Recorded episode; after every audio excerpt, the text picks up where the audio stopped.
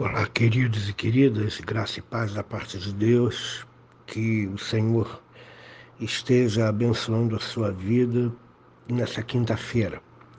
Hoje terminamos a segunda carta de Paulo a Timóteo. Eu convido você para abrir a Bíblia na segunda carta de Paulo a Timóteo, capítulo 4, versos 19 e 22, são os últimos versículos dessa carta. Paulo diz assim: Dê saudações a Prisca e a Áquila, e à casa de Onesíforo. Erasto ficou em Corinto, quanto a Trófimo, deixei-o doente em Mileto. Faça o possível para vir antes do inverno. Eubulo manda saudações.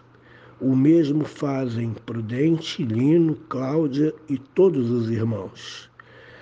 O Senhor esteja com seu espírito, a graça esteja com vocês. Essas são as últimas palavras de Paulo a Timóteo em sua segunda carta. O que me chama a atenção aqui é que Paulo está sempre cercado pelos irmãos. Paulo nunca está sozinho. Ele manda saudações a Priscila e Áquila, que é, que é um casal que já morou com Paulo em Corinto e está sempre associado a Paulo, são missionários, gente da mais alta, eh, do mais alto quilate espiritual. Paulo se cerca de irmãos com a mesma finalidade que ele tem.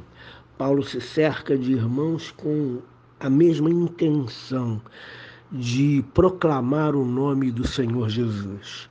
Isso deixa para nós uma lição. Estamos cercados de irmãos? Estamos cercados de gente espiritual, de gente com intenção de adorar a Deus, de obedecer a Deus, de cumprir a Sua palavra, quem são as pessoas que nos cercam se nós temos pessoas que nos cercam? Porque existem pessoas que se isolam, existem pessoas que querem ficar sós, existem pessoas que desprezam a igreja, existem pessoas que querem é, ser uma igreja sozinhos que são os desigrejados, que veem problema e erro e incompetência em todas as igrejas pelas quais passam, quando o erro está dentro delas mesmas.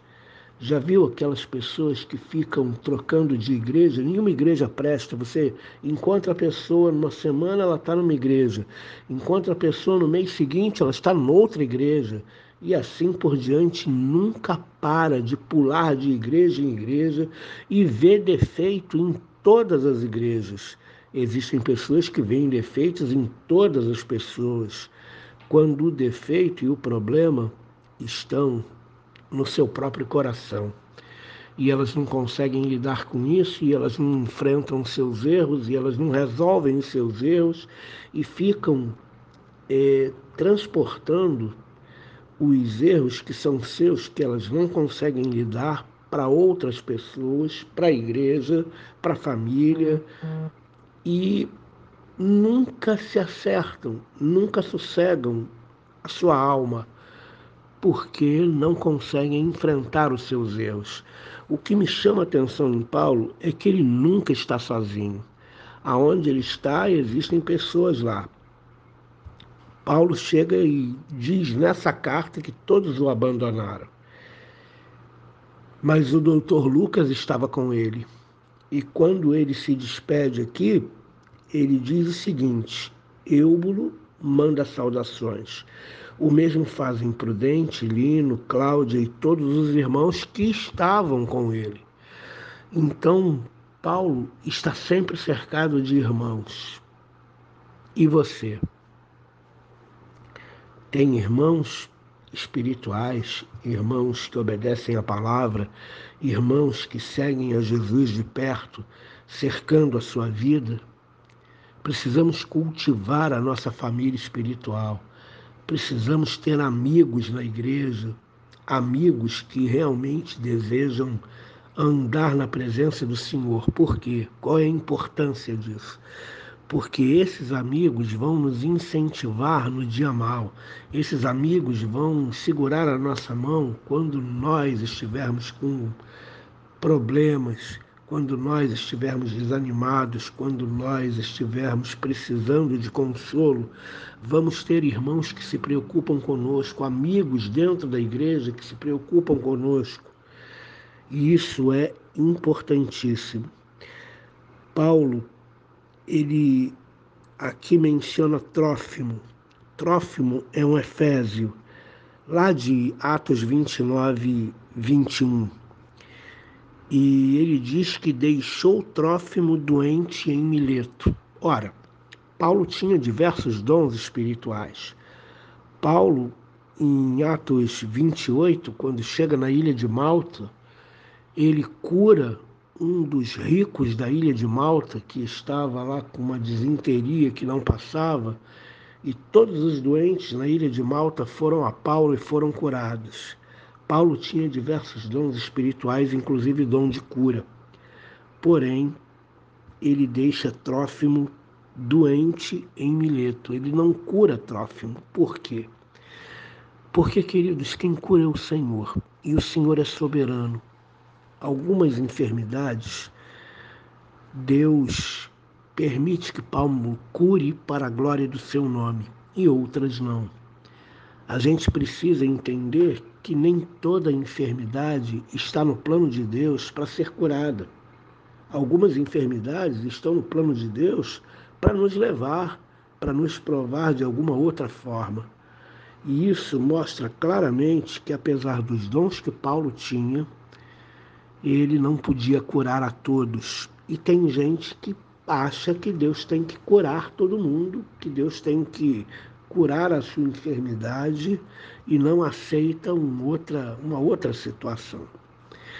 E esse texto deixa claro que Paulo deixa o seu amigo Trófimo, que era companheiro dele, um Efésio, companheiro dele, o deixa doente em Mileto. Paulo também diz o seguinte: faça possível para vir antes do inverno. Ele faz esse pedido a Timóteo. Por quê? Porque os invernos no Mediterrâneo, à época de Paulo, eles eram bem severos.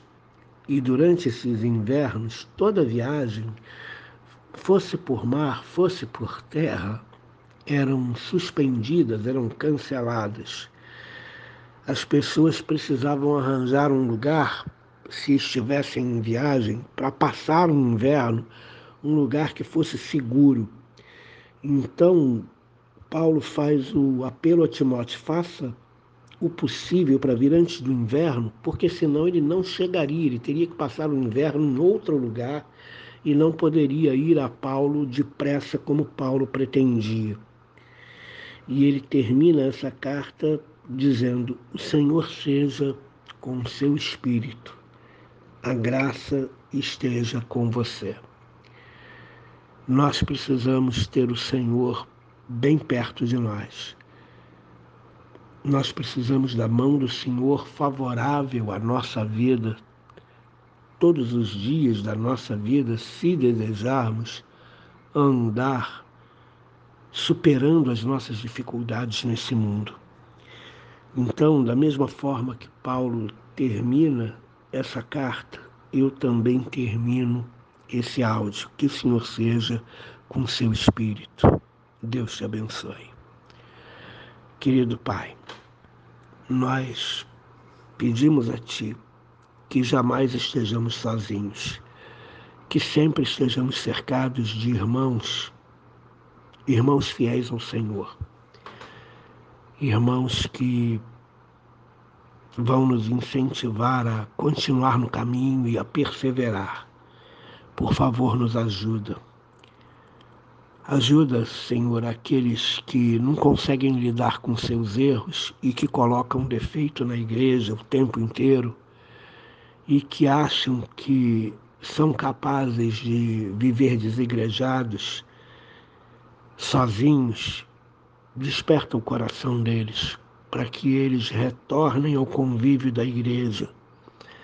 A igreja é uma bênção e é muito importante para a nossa vida. Então, Senhor, que cada um compreenda o valor da igreja, que cada um compreenda como é bom estar envolvido com outros irmãos que temem e buscam ao Senhor.